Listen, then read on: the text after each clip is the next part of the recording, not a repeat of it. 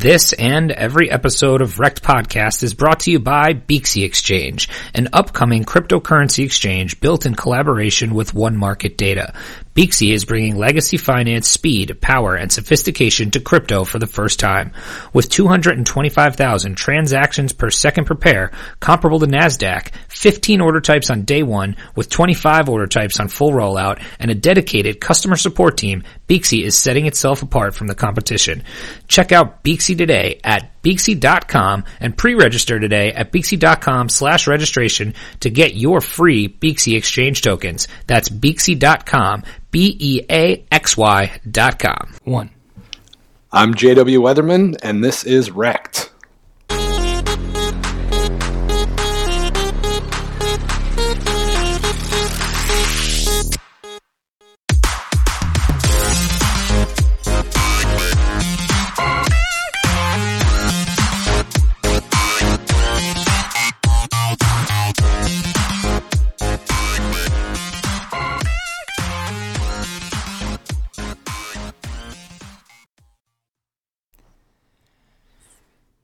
Hello and welcome to Wrecked Podcast. I am Bunchu Betts, all by my lonesome tonight. Chamber is traveling for real life work. Cynthia still on her hiatus, but I am here on my own, just hustling, giving you guys some good content. So I am here with a very special guest, J.W. Weatherman. J.W., how are you? I'm good, really good, man. Thanks for having me on. Absolutely. Thank you for coming on. I have a pressing question that has been bothering me since I came across you. Is J.W. Weatherman at any uh, in any way a tip of the cap to J. Walter Weatherman from Arrested Development? it is. It is. It is. Uh, Uh, yes, I'm here to teach it. you some lessons. Uh, you know, that's why you always leave a node. That's what, you know? Exactly. So uh, we appreciate you have coming on. I had been thinking about that since I heard of you. So Just, um, just imagine that scene with the blood, you know, splattering, and instead of him saying "leave a note," that's uh, that's why you always trade with insider information. There you go. That's perfect. Um, but just to give some context to everyone listening, um, you know, I had come across JW uh, uh, actually on Peter uh, McCormack's podcast, What Bitcoin Did, um, and I thought some of the things that he had to say uh, were super interesting and actually really. Um, enlightened me a little bit. So we uh, he um, uh, we'll get into it in the in a little bit here, but I wanted to kind of start by you know prefacing it with you know some of your views, JW, are not the views that the majority uh, out there might have. Uh, I'm sure you get that quite a bit. What are you talking about? I'm completely mainstream, man. There's there. I, I've never had an original thought. I'm the definition of an NPC, uh, Democrat or Republican, all the way. well, like I said, so you know, uh, I'm just prefacing the audience with they might hear some things that typically, uh, you know, they they wouldn't hear on this shows. But I want to talk about a little bit why it was important that I thought uh, you should come on because um, you have a course called uh, 10 Hours of Bitcoin. Um, let's just start there. Talk about what 10 Hours of Bitcoin is. Yeah. So the goal of the course. Um, and it's been kind of an evolution of what I've been working on over the last year. Um, but the goal of the course is to take somebody and bring them up to speed on what Bitcoin is, what cryptocurrencies are um, in 10 hours. It's not realistic to try to get somebody up to speed in an hour. There's just too much material. And uh, over time, we figured 100 hours is just too much to ask of most people. Uh, most people have kids and wives and jobs, and uh, an 100 hours of investment to figure out what's going on with cryptocurrencies uh, is probably a little too steep. So we decided, you know, at 10 hours is a reasonable chunk of time to invest to get a reasonable uh, orientation and grasp of what's happening. And so then what we've done is we've just curated it. Um, so I did have uh, the Bitcoin threat model and the human threat model and a three hour lecture series. Um, that's part of that, but we also have uh, kind of an introduction to Bitcoin, uh, the the forward from Saifedean Ammous's book, and a couple essays from Nick Szabo, and then some talks from Elizabeth Stark at Lightning Labs. And uh, and then there's a couple other talks uh, on there as well. Um, uh, one about simplicity, uh, the programming language that's coming to Bitcoin, um, and uh, oh man, I'm forgetting what the other one is. But there's there's there's I think one or two other talks. But in total, it's about 10 hours of time that you need to invest. And the goal, and I think we've done it pretty well, is you walk away with a really solid foundation for um, for investing in general, but specifically also investing in cryptocurrencies. So where did this idea come from? So I actually uh, I heard John Peters podcast, and I was telling you before the show, like I uh, drive a ton for work and so i'm like all right i have 10 hours to spare. Uh, you know i've obviously jumped down the rabbit hole of crypto in the last two years year and a half whatever and so i'm like all right let me let me do this. And so i actually went through all 10 hours in the car uh, very easy to consume um, mobile friendly so i hooked it up and it was a lot of you know podcasts and talks and things like that um, so i found it super helpful which is why i wanted to have you come on but um, where did the whole idea come from? How did it come to be, and where is it going? So originally, uh, I I uh, my background is in software security and, and doing software startups. Um, but I had never really been on social media. I'm, you know, in my mid 40s, so by the time that that Twitter kicked off and Facebook kicked off, I wasn't uh, I wasn't super excited about it. I was doing other stuff, so I never got around to to messing with social media much until I got interested in Bitcoin. Um, so about a year ago, I did the Bitcoin threat model, and I was kind of expecting to find some flaws, uh, to be honest. But that that was the beginning of me going down the rabbit hole. A threat model is like a systematic security design review um, of a chunk of software, open source project, something like that. Um, so that was sort of my first. Uh, project that was Bitcoin related, and I wanted people to read it, so I put it up on Reddit and I put it up on Twitter, and then I realized like, man, everybody's on Twitter, so I started, uh, you know, trying to figure out uh, social media uh, for the first time. So that that was an interesting, uh, just sort of cultural experience in and of itself. But um, at a certain point, I created a, a, course, which is where the lecture lecture series came from. But my main motivation there was because I think in some ways I just hadn't learned how to use lists and block on Twitter appropriately. so I was trying to think like, how do I filter out all these morons? Like, I, there's really interesting people I want to talk to, and then there is just for every one of those, there's 150 complete goofballs that just waste my time. So I thought, all right, I'll create a course that will uh, cover the basics of economics and you know enough of the technology, get everybody oriented, and then people that pay for the course, and I'll charge 300 bucks, uh, people that pay for the course will be people that uh, basically filtered out, right? Like I, I, almost could have charged money for anything because uh, the the morons they don't have you know 75 cents uh, to throw at you. So if you charge anything, it's a really good filter. Uh, but I did put a lot of time into it, and uh, I think I made it worthwhile. And it came with like an, an hour of sort of one-on-one you know consulting time for whatever project you were working on. So we had a lot of people there were doing start startups and picked my brain around that sort of stuff. But um, we had about 50 people, maybe maybe closer to 60 total, that went through the course and paid 300 bucks and uh, got the lectures. And we had uh, Eric Lombrozo show up and do a Q&A and Saifedean Ammous uh, show up and do like a, a one-hour Q&A just to kind of recover the same material but from a different voice. And it was a lot of fun. And I actually did it accomplished what I wanted to. I got to know some really great great folks out of that. Um, so that was kind of the first version of it was that that paid version but it was kind of it, it was a bit of a pain and it didn't cover everything that i wanted it to cover. Um, and bitcoin's interesting because it's like feast or famine. So we had like 50 people sign up and then it was like maybe a couple a month. And at a couple a month it's not you know 600 bucks it's like it's more hassle than it's worth to try to um, just go back and forth you know get paid and do all that sort of stuff. So i really wanted to make it free um, at that point because it had served its its purpose um, of kind of creating a, a network for myself uh, in the space. Um, but uh, but I also wanted to, to fill in some gaps. So after some kind of trial and error, we realized, all right, we'll we'll make it ten hours. We'll use the the lectures that we had from the course, um, and then we'll you know we'll put these other great talks in there and have a really good holistic sort of uh, free experience. And I I mean I, my goal, my hope is that if you are not completely comfortable in Bitcoin, like you don't consider yourself an expert, um, or or you're completely new, that this is the place to go because um, there's I'm actually not responsible for the content at this point. Um, uh, Colin or HA uh, Clown on Twitter and Rollo McFlugel, who uh, who has a, a, libertarian podcast. Those guys went through the course, um, and so they're they're responsible for the site moving forward. So at some point, I'm sure somebody's going to create stuff better than what I have created, and you know they'll be brutal about it. They'll take my stuff down and throw the better stuff up. So it's a it's a highly curated spot uh, is the intention of it.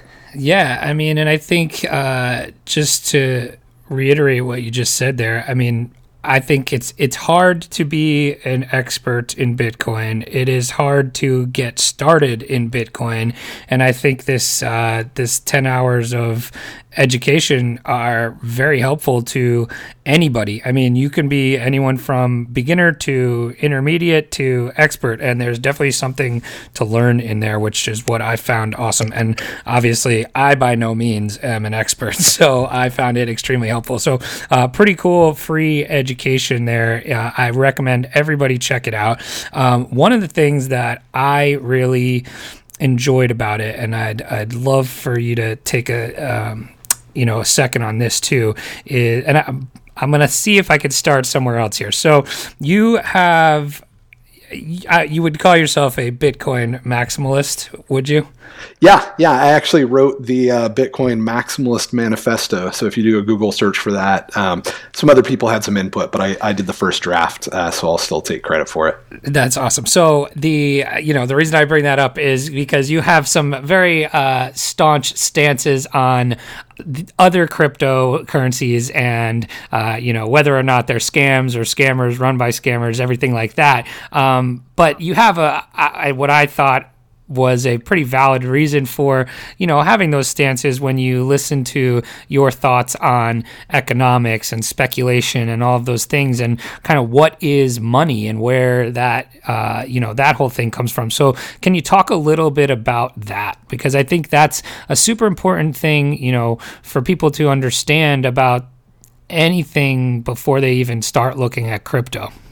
Yeah, totally. So I will preface this with saying that 30 to 70% of the people listening to this are going to think I'm insane. Um, yes. and uh, the reason for that is that it's a complicated topic. So if I was to try to explain, uh, I don't know, uh, brain surgery, uh, and I only had 15 minutes to do it, and I did my best, I would probably sound a little bit insane if you didn't have any idea how the brain worked. So, if you've never taken an economics course, if you've never read any Austrian economics, if you haven't gone through, uh, you know, Mises or Rothbard or any of these guys, um, there are so many blue or red pills that. Um, that are all tied together in economics and in the topics that we're about to sort of crack into um, that uh, that it's going to be like talking to a 9/11 truther for the first time, right? and I don't get the the the uh, the luxury of not sounding like a crazy person because the the way to do that right um, is to start at the very basics, and that's what what we do on the 10 hours of Bitcoin.com site, right? Like if you go through my stuff there,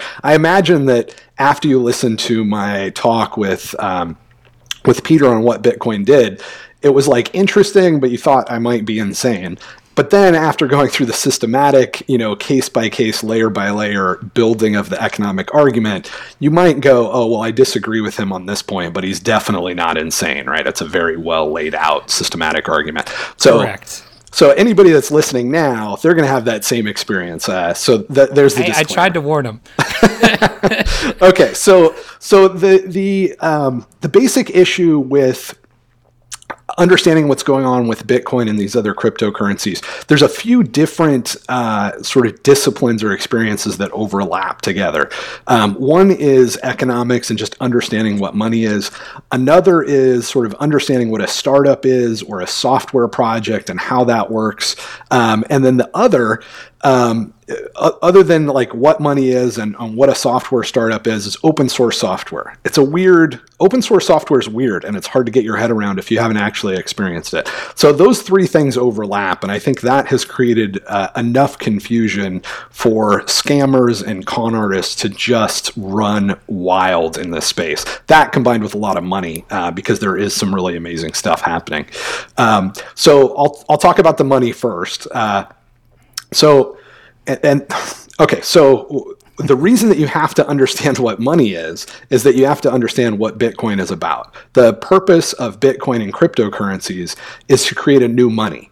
Um, and uh, just like if we were trying to, you know, if we're we're Tesla and we're trying to create a new car, a better car, you really have to understand what a car is, why why it functions the way that it functions, like what problems that it solves. If you've never seen a car before, it's going to be really hard for you to understand that Tesla is a legitimate company and some other, you know, goofy little startup that's making a bunch of false claims is not, right? You you you kind of have to be a car expert to be able to tell the difference. And in cryptocurrency, you have to be a money expert. At least you have to really, at a at a pretty technical level, understand what money is, um, in order to understand how we're going to go about creating a better money or why Bitcoin is a better money. Um, at a high level, Bitcoin is a better money because it's it's harder to steal. So if uh, if I was going to compare that to U.S. dollars, um, US dollars are already digital, so it's not just about programmable money. That's, you know, digital, programmable, or synonyms, right? It's very easy to make dollars programmable. Um, but they're really easy to steal in that somebody can hack your bank account and take the money out, but also the bank can just take the money out or the mm-hmm. FBI can just freeze your account and take the money, right? You get charged with a crime and you're like, that's okay. I have a couple hundred thousand dollars saved up for my legal defense. Boom, it's frozen. You don't have access to it. And then you start realizing, oh, you know what? My money wasn't actually secure when it was in that bank account. Um, and then there's another huge problem with our current monetary system, and that is that not only can they steal the money just by freezing or whatever if you're politically unpopular, um, but there's there's also uh, the tool that they have, which is the printing press on our money, right? So the Federal Reserve decides, you know, they, they say they target interest rates. At the end of the day, what it means is that they in, they can increase the amount of dollars in production, right, or, or dollars in in existence. And as they do that, things get more expensive. So when I was a kid, a candy bar was like 45 cents. I think last time I bought a candy bar it was a buck 25 and that's mm-hmm. because the number of dollars uh, it's not because they haven't gotten better factories right? Like it's cheaper to make a candy bar now than it was before. The farming is cheaper. Tons of stuff is automated. The factories that package them are better everything about that should make that candy bar 25 cents now, right? There's I'm I'm in my mid 40s when I was buying candy bars at 5 years old. There's been 40 freaking years of economic growth and development and human creativity and effort and tooling that has gone into making pretty much the same candy bar I was buying when I was a kid. So it should be a lot cheaper. That's what technology usually brings about. But instead, it's, you know, more expensive. And that's because the number of dollars that exists have gone up. Now, there's all kinds of like court historian uh, BS stories that, that you get indoctrinated through, um, you know, high school and especially in college to make you think that this is a good idea that's actually for your benefit, that these people steal your money through inflation. Um, but that that's that's a problem. And so the way that Bitcoin has solved this is they've uh, or the, the guys that created Bitcoin, the way that they solved this is they they came up with a way to create money that can't be inflated by a government that's government hard, government resistant money. Um, so that's the whole purpose of it. Um, and by making it government hard and government resistant, they can put a total cap on it. We can have 21 million of these things forever. And we can also make the system, um, and we also have to have the system be such that nobody can take your account balance unless they have your password essentially right? They have your your your private keys. So that's the that's the context and that's the purpose of bitcoin. Um, so that's sort of like okay we're doing a startup to create money right perspective. Then the money itself perspective is well what what the heck is money? And i'll just say briefly it's a medium of exchange it's a store of value and it's a unit of account. It's all three of those things. Those are not separate things like the scammers would have you believe. Um, those th- three things describe what is money. And the third one the unit of account is um, means that when we talk about value, like oh, I'll do this for you for X number of dollars per hour, or my car is worth that, or my my retirement fund has this in it, we're measuring value. And the thing that we measure value in right now, if you live in the United States, is dollars. Um, it's weird that it's in different. We have different units of account in different countries. That's not that's not normal. That's not a normal market phenomenon. But setting that aside, if you're in the United States, you measure value in dollars. We use dollars as our unit of account. It's the third thing that we use to measure how much your car is worth and how much my retirement fund is worth. Um, and that, because of the way that it works, just like a meter has to be one thing. We can't have a meter that's, you know, some meters are smaller, some meters are bigger, um, you know, some of them are wavy and some of them are straight. No, a meter has to be one thing. If we're going to measure value, um, if it's going to function as a unit of account, it has has to be one thing. Um, so that takes again a lot more time to build up and really help people understand in the course. But um, but if you put those two things together, right, money has to be one thing, and we're trying to create money in Bitcoin. You start realizing, okay. Um, this is a winner take all thing, right? If it has to be one thing, only one can live. You know, it's the Highlander. Every everybody else is going to die. Um, and then if you have something competing with Bitcoin, it has to be government hard, right? Because you understand the problem is creating something, creating a money that can't be influenced by the government. It's the only purpose of this stuff. Um, and it has to also credibly be able to beat Bitcoin. If it has no chance of actually beating Bitcoin and it's not government hard, then you start going, okay, well, this is like that, you know, car company that says they're going to beat Tesla, but they're making all of these claims that just don't make any sense, right? It, it, it goes from a legitimate startup that may have a chance to, oh, wait a minute, this is probably just flat out fraud. Um, and we haven't even gotten to any false claims yet, but just knowing that it has to beat Bitcoin and it has to be government hard to even be on the playing field of doing that helps you eliminate probably 85% of all the frauds that are out there. That takes out pretty much everything. it no. does. It does. I mean, uh, so I mean, we could go. We could look at uh, what are what's what are the other ones that are out there, right? So you have Litecoin. Um, Litecoin, their whole sales pitch has always been we're going to be silver to Bitcoin's gold. Well, wait a minute. A unit of account, right, has to be one thing. So they're kind of taking this quirk of the the coexistence of silver and gold that caused a lot of problems uh, in history, incidentally. But they're taking the fact that gold had certain limitations, and so silver was used. Um, so we had we, we kind of didn't have the unit of account in uh, in a pure way for a while there, and they're using that as justification. But since these things are digital, it doesn't have the same limitations, right? We could subdivide Bitcoin down to sub Satoshis. So we don't need to have, uh, which is the reason that we had silver, right? We had silver because if you tried to buy a soda with gold, it would be a tiny, tiny little flake. Um, and that was a problem. Um, the better solution to that actually was banking. It wasn't to use silver, it was to just put our gold in banks and then use bank notes um, because using silver and gold at the same time caused all kinds of trouble. Um, but uh, but they they'll they'll use that to say okay well you know Litecoin has value or its transaction speed is faster or whatever. Um, and if you dig into any one of those claims uh, either on the economic side or the technical side it's just you know it's just nonsense right off the bat. Um, and that you know we could go through the list right? We could just bring up Coin Market Cap and just run down all of these top 20 and they're all just laughable.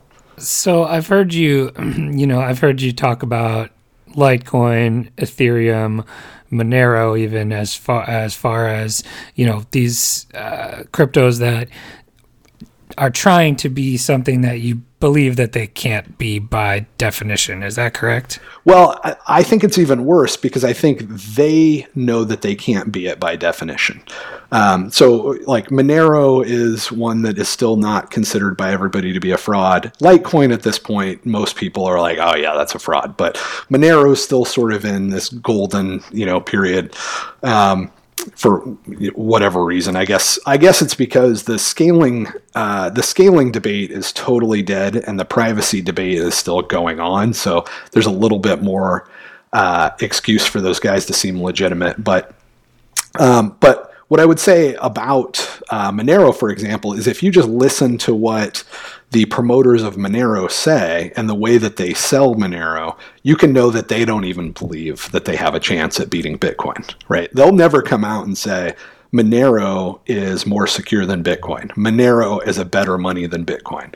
Um, in fact, they're kind of greasy at this point, and they'll say, "Oh, you shouldn't even invest in Monero." But you know, they'll still talk about its virtues, right?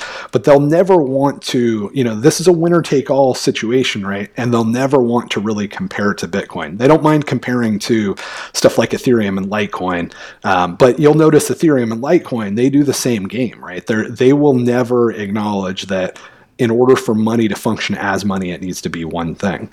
Um, and they'll, you know, support any court historian. Like, if you want to make money as an economics person in sort of you know broader uh, academia. What you want to do is you want to get close to the federal reserve and you want to tell all kinds of stories about how it's for everybody's benefit that the federal reserve prints a bunch of money and gives it to their friends. Like that's the only business model that exists right uh, in mm-hmm. economics right now. So if you want to make money as sort of an intellectual in the cryptocurrency space what you really need to do is you need to get close to one of these cryptocurrencies um, or maybe many of these cryptocurrencies currencies and really try to push the idea that we can have many monies at one time. Now, academics will struggle with that because even if they're, you know, Keynesian court historians that will say the Federal Reserve should be printing money, they still know that, whoa, we know the difference between money and barter, right? Money is when you have something that you use to facilitate all these trades. Barter is by definition when you have multiple things to facilitate all these trades, and that causes a lot of problems. That's why we want to have money. Um, but if you're in the cryptocurrency space for any period of time, you'll hear a lot of people pushing this many monies narrative, right? That you can have multiple monies. So, um, so we don't have to like Monero can coexist with Bitcoin, right? That's that's a really important uh, concept that they'll push. So I mean, I guess what's the difference then? Kind of, you you had mentioned it a little while back that you know we have all these different currencies in different countries, and you know, but they're not necessarily competing currencies. Whereas here, you're talking about all these different currencies that I guess are, are for lack of a better word, trying to compete with each other. What's so? What's the difference between that? So there's a couple ways that you can kind of, uh, uh, in a, in a perfect world, I would take you through all of the problems problems in barter and then you know bring you and i know that you know this because you went through the course um, but there's a few different ways you can kind of try to take a big shortcut and hack at it. So that's what i'll do. Um, one way is you can look at money as a language or uh, a protocol. Um, and the reason that languages and protocols are the same is that the whole purpose is to facilitate uh, communication or facilitate exchange between other people, right? Like we both have to be able to speak English for us to have this conversation. And our computers right now, they both have to be able to speak TCP IP, which is the internet protocol, to be able to talk to each other so that we can record this podcast. Bitcoin is, or money is like that in the sense that if I wanted, if you wanted to pay me, uh, um, or let's say that I wanted to pay you as a uh, somebody that wants to promote my my MathBot project, and you're going to do advertising on the podcast.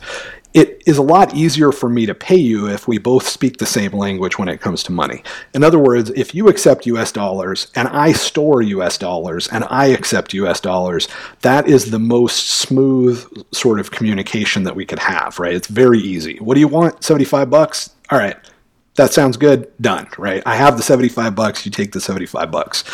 If um, if you were in another country and you say I want 250 francs, that is not as smooth. There, there's that adds friction to to the uh, to the communication, right? I have to go do the math, figure out what's the conversion rate from dollars to francs. And then I have to find somebody that will take my dollars, that will turn them into francs, and then will give you francs, right? So that's not ideal. And what we should expect is that over time, the more ideal setup should um, uh, should replace the less ideal, right? The more efficient in general, when humans are interacting, if they find a tool that works better, they tend to use that tool that works better. And we can see through human history that um, that languages they they expand across borders, right? They don't they don't just stop at a border. Um, and over time, if we trade together a lot, I'll either adopting franc, I'll either start adopting francs, or you'll start adopting U.S. dollars. Would be what we would mm-hmm. expect to happen. Um, and the way that networks tend to work is one of those things uh, works better, right? So it's not uh, it's not a fair playing field because let's say that the French government prints francs faster than the U.S. government. Well, over time, you're going to see your purchasing power decrease faster in francs than dollars, and you're going to say to yourself, "Well, I'm already I'm already trading with JW dollars. I think I'm just going to hey, anytime uh, I do business with JW, I'm going to accept dollars and just hold those because those are going to hold value better than than my francs." And so over time, and actually over a relatively short period of time because we're talking about millions of transactions a day, right? This is not like you don't have to invest 10 years in order to learn English properly. You just have to go, oh, dollars hold their value better. Done, right? There's no there's no onboarding. There's no there's a little bit of hassle, but it's not comparable to to uh, learning a new language. But it's similar in the sense that you get a lot of benefits out of being on the same thing. So those sort of uh, those sort of things where the barrier to adoption is low, um, but there is a network effect. It's more like social media than learning a new language. So when everybody, you know, got sick of uh, MySpace and ran over to Facebook, and then a lot of people ran from Facebook to Twitter, a lot of this stuff happens within weeks, right? Like hundreds of thousands of people just pour between one and the other thing because there's not a lot of barrier to, to entry. That's how we we would expect something like money to work. And historically, we can see that that's how it's worked, right?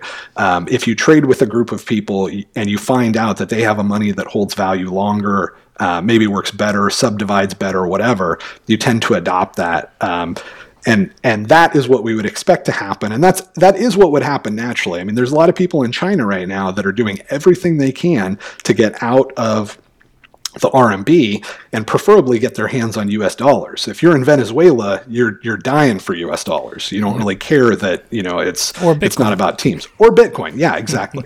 exactly. Hope hopefully uh, soon enough we'll, we'll we'll all be able to see that yeah, everybody did coalesce on Bitcoin because it was the most secure, uh, most functional money and uh, as people realized that, they adopted it. I think that's what it will look like when we look back. So, when you talk about, I, I think one of the really important things here is also defining for maybe some of our non-technical audience or aka myself when you say more secure how does that how does that differ from bitcoin to those um, you know thousand other cryptocurrencies out there and what makes bitcoin the most secure so so the big breakthrough with creating Bitcoin was realizing that you could use proof of work um, to prevent double spends, and then you could also uh, use proof of work in the network to control the total amount of cryptocurrency in existence. Um, so after every two weeks, the Bitcoin network software basically looks and says, okay, how many um, how many blocks have been created? And if it's been if it's been more than expected, it raises the difficulty. Less than expected, it lowers the difficulty. Um, and because you get new Bitcoin in in the block reward. Um, that controls the total number of Bitcoin uh, that that are being created, and then every four years it cuts that number in half. So we end up with only about 21 million Bitcoin that will ever exist. All of that innovation is centered around this idea of proof of work, and what proof of work is, it's taking something in the um, in the world outside of the system that's valuable. Um, in this case, uh, really electricity, computational power, but but a, the biggest part of that is electricity. It's taking something valuable and it's provably destroying it. Right? It's it's in order to uh, create a block that says these are the order of transactions, you have to destroy something that's worth a lot of real world money. And the way that that is, or the reason that's valuable, is that in order to attack the system, in order to say, no, no, no, no, you were wrong when you said the transactions were in that order, it requires an incredible amount of money to be spent in the real world buying valuable things, you know, all these electrons uh, that are stored up and ready to do work, and then destroying those, right? Uh, in order to attack the system. So it's a really, really brilliant system, um, and it is the breakthrough that that uh, that Satoshi introduced. Um, so now the question is, how are all of these other cryptocurrencies doing it? Well, they're basically pretending to do it. They're not actually doing it. Because the reason that Bitcoin is hard to attack is that it consumes an incredible amount of electricity and this is really important. It consumes it at the height of human capability if um, if you, if you have a cryptocurrency that's destroying a million dollars of electricity per day at, in order to order transactions, you could either spend a million dollars of electricity per day to screw up that network to attack it, or you could say, well, those idiots are not even using cutting edge tools. I can just invest, you know, a hundred million dollars into building devices that are more efficient than what these monkeys are using. And now I can destroy the network by only spending $10,000 a day, or I can control it or overwrite transactions or do whatever I want. So all of the other cryptocurrencies are playing in that category. They are not uh, they're not destroying enough electricity at the height of human capability to actually prevent attacks. Um, and Monero is a good example. They, on a regular basis, hard fork and they use checkpoints. And basically, what that means is that they're not relying on proof of work, they're relying on proof of Fluffy Pony, who tells people what the checkpoints are. And if they get attacked, which actually they're, they're another they're a good example for this reason as well. Um, some, some bad guys said, okay, we want to we want to take control of Monero, um, and so we're going to invest a little bit of money in hardware that will allow us to control the network. Um, that would be a, a, big problem if they were actually using proof of work to secure the network. But they're just pretending to, because uh, as soon as that came out, Fluffy Pony said, "Hey, we're just going to change the proof of work." Um, so they remain really, really weak. And what I mean by proof of work is the algorithm that is used to secure the network. They just change the algorithm. So it's really, really weak. But it's almost not worth attacking because it's so weak that it's not even interesting, right? It's like it's such security theater that it's not even worth pushing over because it wasn't really even there in the first place, if that makes sense. And all of the cryptocurrencies other than Bitcoin fall cleanly into that category.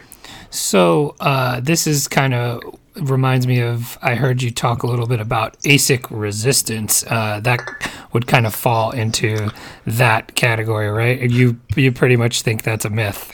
well, yeah. So so this is actually this was a big part of the Litecoin narrative uh, back in the day. I mean, I didn't live through it, but I've gone back and looked at how these guys marketed themselves because uh, it's kind of fascinating to see the way a Ponzi scheme kicks off. Um, these frauds that, especially ones that have been around for a long time, like I am I'm looking forward to the Theranos day, right? There's going to be a day where uh, where a lot of these guys are going to be looking at jail time, and everybody's going to be saying, "Wow, that's really weird." JW was the only one that thought that there was actually anything criminal going on here, um, but it's it's coming. I would not want to be any of these guys that think they have a billion dollars because um, Ponzi schemes don't end well for uh, for the the front man.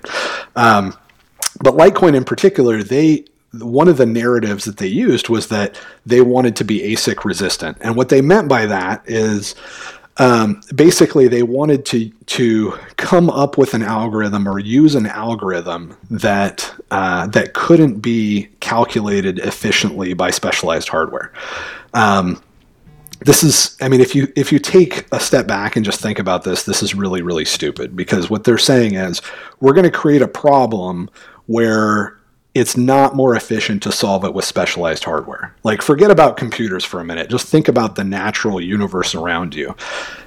Does it even seem conceivable that there could be a problem where better tools wouldn't help you solve that problem faster and with less work? It's it's almost like you can tell how stupid the idea is because I'm I'm having to contradict myself, right? Like better tools don't help you solve the problem. Well, then they're not really better tools by definition, right? Um, but that that's the kind of nonsense that these guys used, um, and it's still you know a fairly popular concept. I'm sure there'll be plenty of cryptocurrencies launched this year that uh, that claim to be ASIC resistant.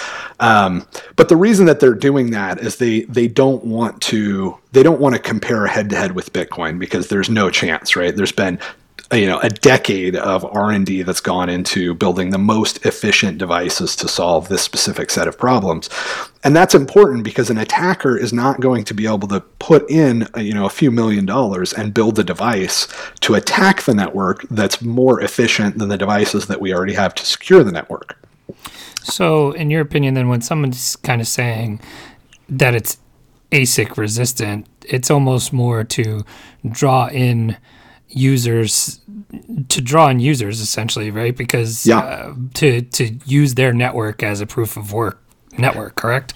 Yeah, exactly. I mean, it, it's it's one of those decisions that that you look at if you have some technical competence and you go, "Oh, this is really a bad move for security."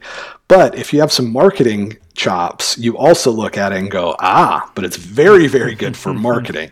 because if you are, you know, some random dude that uh, that's interested in this cryptocurrency, and you can, in theory, burn electricity on your Mac laptop and get a little bit of Grin or Monero or Litecoin or whatever, um, that's that's way more attractive than Bitcoin, where oh you can't get any Bitcoin unless you buy specialized hardware, and oh it's so competitive that it's really going to be hard to you know make any money. There's so many millions of uh, dollars that have been poured into it that if you know unless you're doing something like you're going up and getting really cheap electricity from geothermal um, and setting up a real professional operation, you're not going to be able to compete that's kind of discouraging. You know, it should be encouraging because you actually want a lot of stuff securing your money. But if you're just, you know, kind of dabbling in it, it, the idea of free money made by your computer is very attractive, right? Especially for the demographic of people that these guys target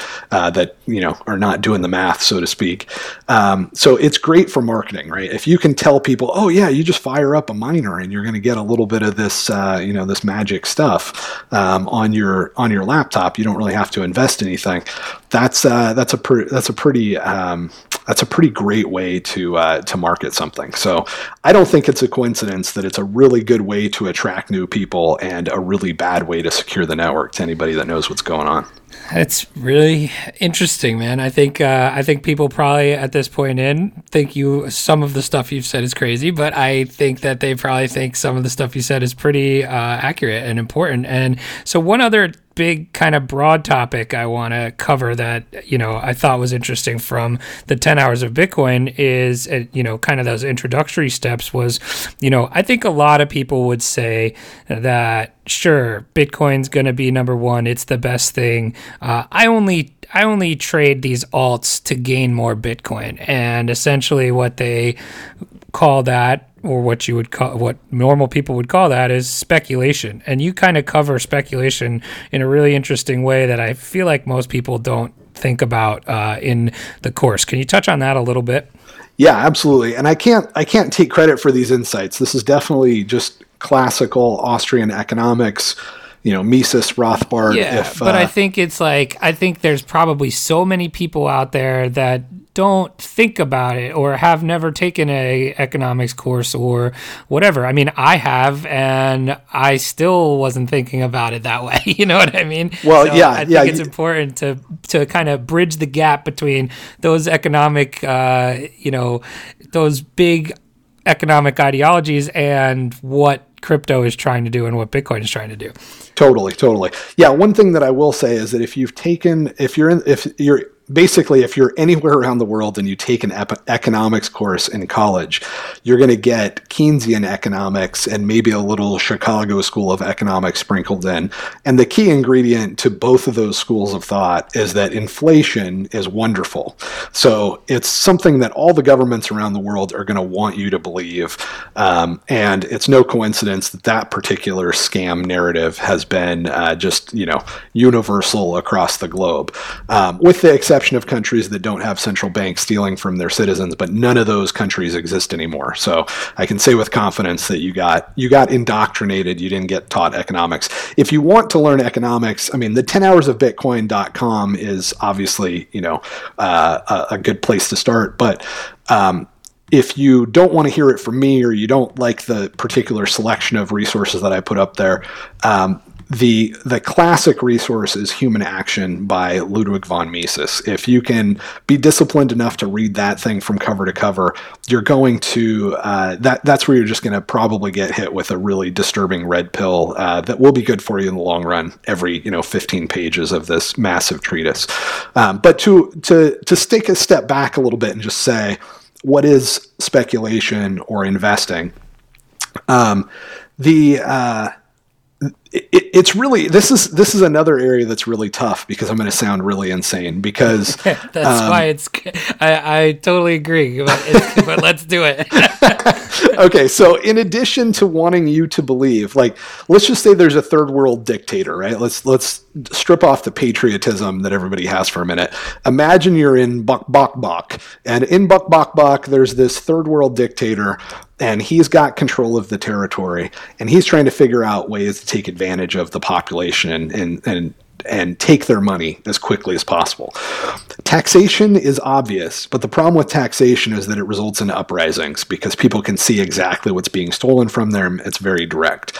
The next best way to take your money um, is through inflation. So if I can force you, if if I'm the head of Buck Buck and I can force you to use my money, but then I can print more of it, that's great because you don't really understand it. It's a little bit complicated, and you don't see the effects of my theft. It's not as direct as taxation. If you look at your paycheck and it says a thousand and then it says six hundred or four hundred, you get pissed off. But if you if your paycheck says a thousand and you don't know that I just printed 100 million Bok Bok coins, um, then you still feel good about that until years later when you go to buy a candy bar and you're like, huh, this is funny. And by that point, you know, you're, you're probably not as murderous about it. So that is a, a preferred method for, um, for fleecing a population. And it has these great side effects. And one of which is that it allows me not only as the dictator to take your money, but I can control the pace of the economy. I can create these boom and bust cycles. Um, so if I print a bunch of money, the interest rates will go low. Everybody will get excited. They'll think that they have more money because that money will flow through the economy.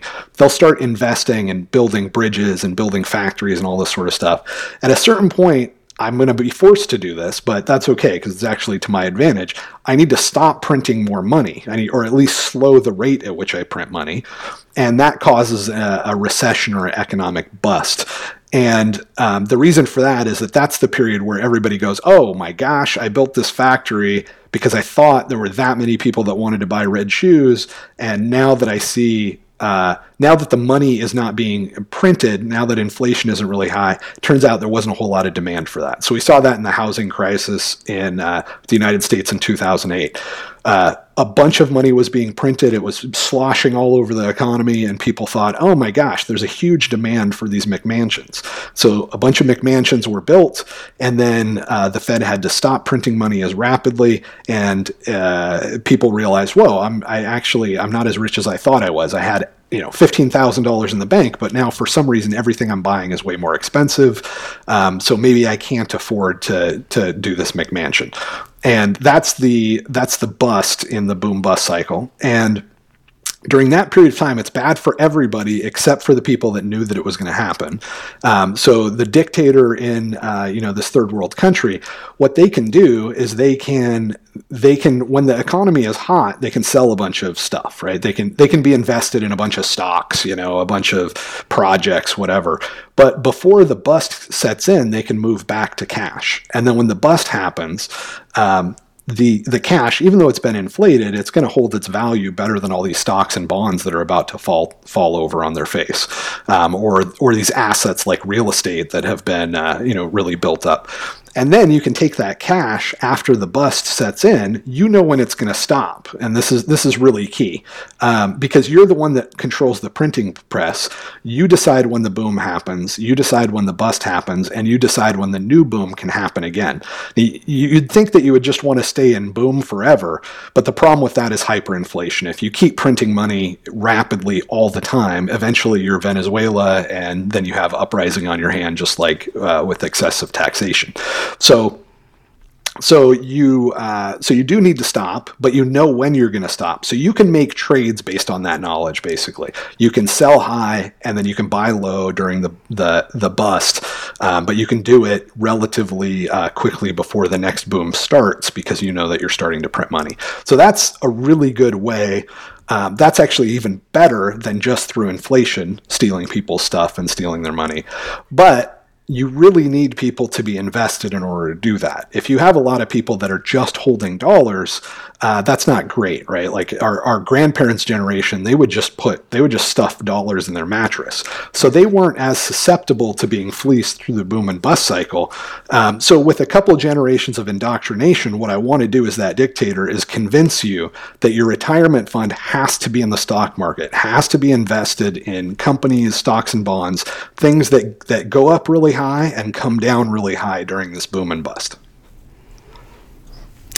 Interesting. and so, how would you relate that to, you know, kind of trading these cryptocurrencies and speculation and things like that? Yeah, good, thanks. Thanks for bringing me back to. Uh, okay, so yeah, there's just a lot of ground to cover. Yeah, um, I hear you, man. okay, so so now let's look at investing in general. Um, so the, if you're the Federal Reserve, one of the reasons that you're such a good investor in your buddies, you know, or, or I shouldn't say the Federal Reserve, I'm trying to talk about Mbakbak and the dictators so that all of our, our patriotic indoctrination doesn't kick in and we can't think clearly.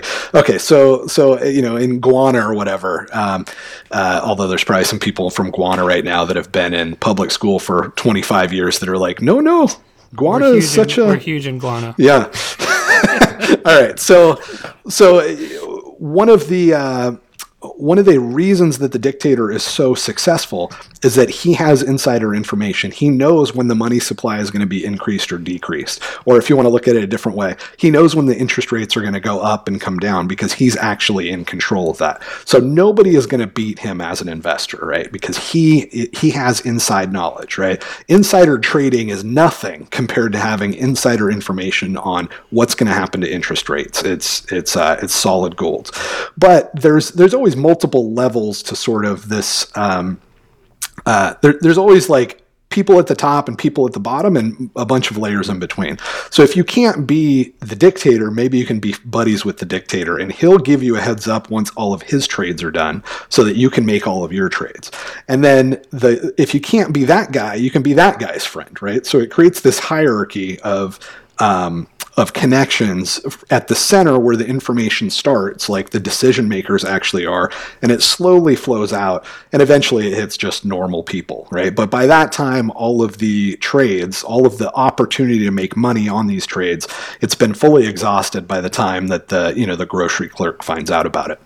So the same thing happens in a lot of other places. Um, and so what I what I try to help people understand in the course is that you never want to you never want to make a trade. You never want to make an investment unless you know something that the market doesn't.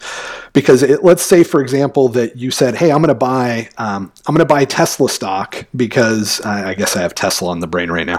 Uh, i'm going to buy tesla stock because i know that uh, they just tested their new batteries and their new batteries are performing 130% better than expected the question that you would have immediately from me is, well, does everybody else know that the that the battery is tested 130% better than expected? Because if everybody else knows that, that information is already priced in, right? If if that was a, a press release that went out to the public three days ago, um, and the stock went up two percent, I would say, well, look, anybody that is seriously investing in Tesla, they've already absorbed that knowledge, right? And so it went up 2% because that's how much more excited about the prospect of the future for Tesla that it represented. Now, if you knew about that study three days before it was released to the public, ah, now you can make money, right? Because now you know something that the market doesn't know. And essentially, you know that Tesla stock is more valuable than it's being sold for, right? That's the key. You have to know that something is more valuable than it's being sold for. And that means you have to know something that all of the sellers don't already know. Um, the, the, another quick example, real quick, is if you were going to buy a coffee shop, and I, I think I use this example in the course, and the seller says, "Hey, you should buy my coffee shop because they're putting in a, a, you know a big office building next door." What you should immediately ask yourself is, "Is this guy selling me the coffee shop for more money because the uh, office building is going in?" Because if he's already figured out that that office building is going to bring in 10% more sales per day, he's probably already charging you 10% more for the business than he would have if that office building wasn't going in. Therefore, there's not an opportunity to make money there. Does that make sense? Yeah, totally. Um, I think we saw a good example of it today. Did you see the uh, Ripple hitting Coinbase Pro announcement? Oh god! And, and then did you see the uh, everybody was calling for you know insider trading because it pumped like you know uh, 10 12% like the three hours before the announcement? Did you see that? I did not see that. Uh, i actually was completely unaware of that because i have blocked just about everybody associated with ripple or coinbase. Oh uh, I, I, had to ask about that because uh, i you know that was one of them that didn't come up when you were on your uh, scam rant so. Yeah yeah no i, I got to uh, i got to create another account or just start swimming in that nonsense again to stay up. I mean I, it definitely happened with bitcoin cash. Um, yeah yeah, right. So exactly. That's the exact one. same thing. The announcement comes out, and what's funny though is that there's a lot of people that are really pissed off about that. But you can find that in uh, basically all industries. Um, it is dirty and it is crooked, but um, but the con the, the the more crooked and dirty thing is the concept of insider trading being illegal. That's the real fraud. The real fraud is to convince the normies that this stuff is illegal and doesn't happen because that allows us to really fleece them, right? This is that indoctrination that if I'm that third world dictator, I definitely want to make sure that gets uh, that that becomes part of it because if you know that there are people that know more than you um, which your grandmother certainly knew. Your great grandmother would not have been tricked into buying a stock in an electric car company unless she worked at the factory or knew somebody or had some insight, right? She would have instinctively known that that wasn't going to work out. But after a few generations of indoctrination and us thinking that insider trading is actually illegal and not practiced, um, we are just, you know, ready to be fleeced. Um, so you you can see that same price movement happen uh, before almost every major announcement. Um, I've I've worked as an executive in uh, large publicly traded companies, and, and there are rules. Like I wasn't able to trade for, depending on the size of the announcement, I would have to wait 30 days or 90 days before I could make any trades. But that didn't mean that I couldn't tell my friends if I wanted to. I mean, it did, right. but it didn't. Right? right? It does, but it doesn't. And right, exactly. also, you know, you can say that I can't can't make a trade until more than 30 days before. Um, but I still get to have that information, right? That information might be good 45 days before. So I still have 15 days to, and, and that's just being just one of many executives in a, in a big company, right? There, there are hundreds of people in any company that has access to information that you don't have access to. And that, that very idea that they wouldn't be using this information to make decisions is insane. But it's something that we have been uh, just washed in since we were in kindergarten, so it makes sense. So, in your opinion here, obviously, I think anybody that's investing or looking into crypto is here to make money. Uh, are we still in the early no for Bitcoin and crypto or and Bitcoin specifically? Yeah, I mean, so okay, so we this this is an industry trying to create a new money, and it's trying to be um, a government resistant money. So all the lines on the map that say you're using dollars here and then you're using pesos, um, if those lines can be enforced, then this is a stupid project anyway, right? Because the whole idea is that it's government resistant. You can't control right. when I send you money, you can't control how much total money, um, and you certainly can't keep it from flowing across borders. So if this whole endeavor has any merit at all, we're trying and we will create a global and a secure digital money. So the market for that is massive, right? It's you would start by taking all of the uh, government dollars in circulation and adding those up, and you would say, okay, that that's that's the bare minimum of the size of this market. But then, because there's a lot of people that avoid, actually everybody that has ever had a, a basic investing course they avoid being in government dollars because government dollars are being printed into oblivion, right? That may be faster, maybe slower, depending on where you live. Um, but Bitcoin or a secure currency isn't going to be like that. A secure currency with a fixed supply is going to, some people will say it's deflationary, but that's a kind of a bad use of the, the word inflation or deflation. But at the end of the day, your purchasing power if you own a money where it's not being uh, printed into oblivion is supposed to go up, right? Like I said before, if a candy bar cost me 45 cents and now we have robots making that candy bar, it should go down to, I don't know, 40 cents, right? And then we have uh, cheaper farming, it should go down to 35 cents, right? Innovation should make things cheaper, which means that if you're saving money, your purchasing power should go up. So when we think about like the the uh, the amount of our purchasing power going down by two or three percent, it's going down by two or three percent, and actually that's probably more like five or six, but it's going down at a time where there's tons of tools that are being built that make everything cheaper. So it's actually, you know, if your candy bar is three percent more expensive last year, but the factories now allow the candy bar to be sold in real like economic terms for 5% less, you're actually paying 8% for, more for your candy bar. You just don't realize it because you, you only see the difference of, uh, because it should be cheaper and it's actually slightly more expensive. It's that entire amount that's been stolen. Um, so if we don't have that, yeah, yeah, if we don't have that, you're you're going to not only be uh, no longer disincentivized from holding dollars for your saving, but you're going to be incentivized and rewarded for saving money. Does, does that make sense? Yeah, definitely. Um, so, one more thing here before we uh, unpack all this stuff because we just covered a ton of stuff and I think it was Oh, awesome. you know what, before we change the subject, I got to I got to finish like the size of the what we're trying to do, okay? Okay. So so um so if you add up all of the the money, the, all of the global money in circulation right now, and you divide that by say 21 million Bitcoin, you end up around three or five million uh, dollars per Bitcoin, right? Which is, is, an insane amount, but that's just replacing government fiat, which is uh, very obviously the goal of the project. Now, it may succeed, it may fail, but if it succeeds, we would expect something along those lines um, as far as the value of an individual Bitcoin. But that's just like the sort of baseline, right? Because on top of that, people are running from money, and now they're going to be running into money. Um, and then on top of that, the number of people that are invested in stocks, the number of people that are invested in real estate that will no longer be forced to do so so they can stay in money is pretty big. So you have to try to kind of figure out how much of real estate is savings versus uh, not savings because that savings amount actually will be in money again if if it can be i think.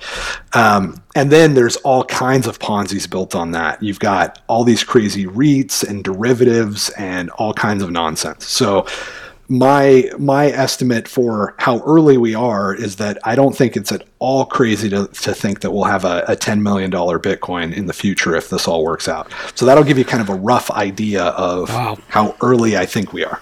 So super early. super early. So that's I mean that's the insider knowledge that we have then, right? Is is basically it. So um we've talked a ton about money and what is money and economics and all that stuff. Uh, and you know what projects may or may not be scams because of what money is.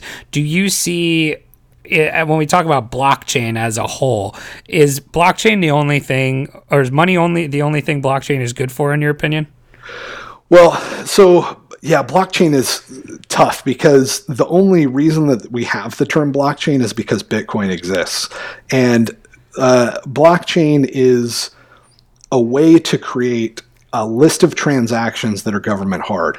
But in order to do that, you have to reward the miners that are destroying all of that electricity in the currency itself, right? In, in the coin itself, in this digital currency that's being created.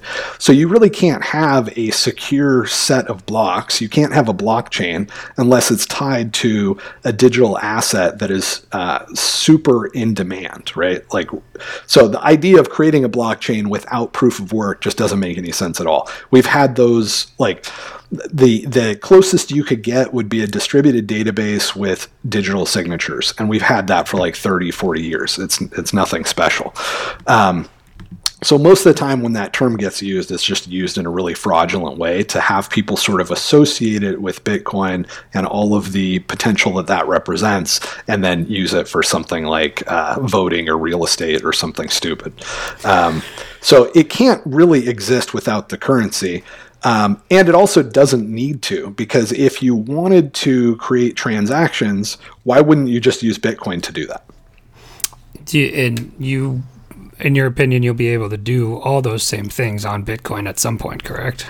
Yeah, absolutely. I mean, you can do it now. Um, in the sense, for for example, privacy or whatever. Yeah, so so privacy isn't that bad on Bitcoin. I I uh, I used the example the other day of if you go on the you know if you go on websites that sell drugs, they all accept Bitcoin.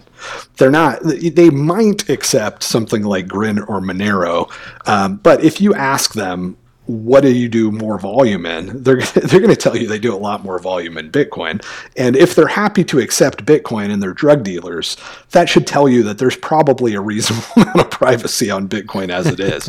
but it's getting better. Um, Lightning makes it better. Uh, there's a lot of uh, cool stuff going on with CoinJoin and automatic mixing.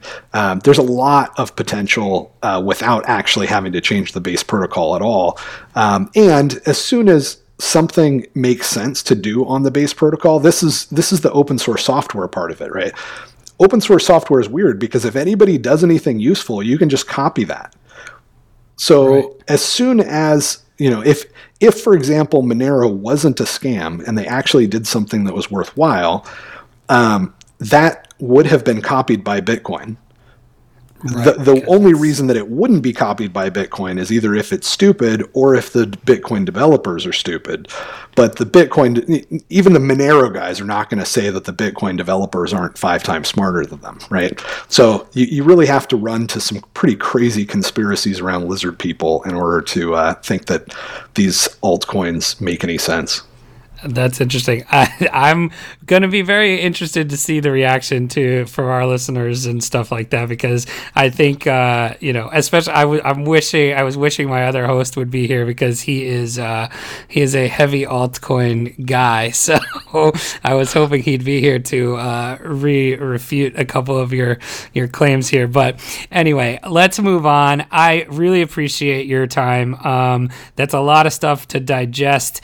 I want to, before we get going, give you an opportunity to talk about your project with MathBot, what you're trying to accomplish there, and then we'll wrap up. Awesome. Yeah, thanks, man. So, MathBot is, uh, if you go out to mathbot.com, uh, you'll be able to play it in a, in a couple seconds. You don't have to pay um, or do anything difficult uh, to, uh, to check it out. So, please do that. Um, but the goal of MathBot is to um, make math and programming so fun and easy that um, that it's the go-to place. Um, particularly, what we want to do is we want to get math and programming out of public and private schools. Government-regulated schools just make math and programming miserable, um, just like the DMV makes driving miserable.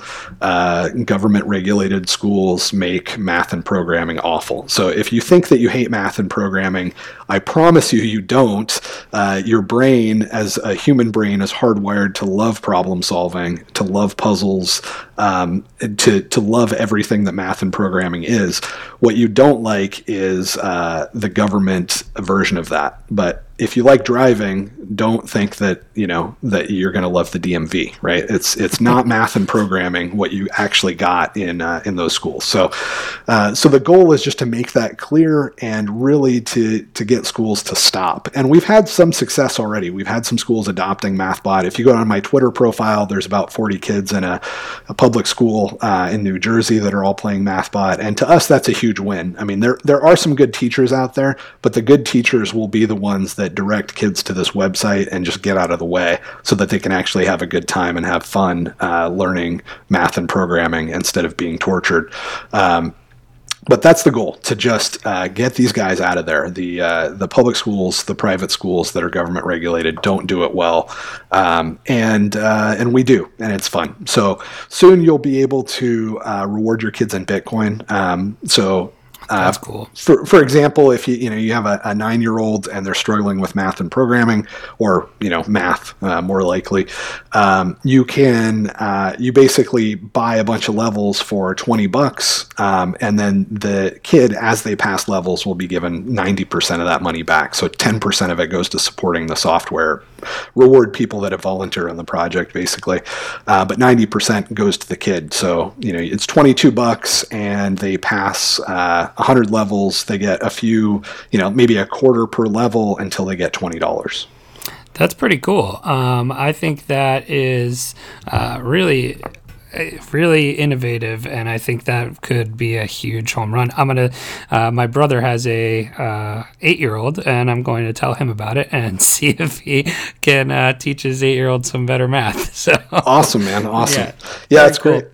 Um, so JW, we I really appreciate your time, um, and we I thank you for coming on. I think that was a pretty awesome, important conversation. Um, where else can people find you? Uh, who do you want to hear from? Who do you not want to hear from? So I am on uh, Twitter um, at JW Weatherman underscore. Um, and I'm, I'm pretty much happy to hear from anybody. I'm particularly interested in anybody that has um, kids that are maybe diagnosed with learning disabilities or, you know, they're on the Asperger's syndrome spectrum or anything like that. Um, it's, uh, it's, there's nothing funner for me than having one of those one of those parents or one of those kids uh, reach out to me and start playing MathBot and realize that no, they don't need to be one of the 10 to 20 percent of kids in the United States that are chemically lobotomized uh, because they don't want to do really boring, stupid work. Um, so if you fall into that category, you're at the top of the list of people I want to hear from. But I'm happy to hear from anybody. If you want to debate altcoins, the only thing that I would ask is that you don't waste my time. You invest 10 hours into knowing what you're talking about by going out to 10hoursofbitcoin.com just burn through the material, and then I'm more than happy to answer any of your questions or uh, or you know debate about the next coin and how awesome it's going to be.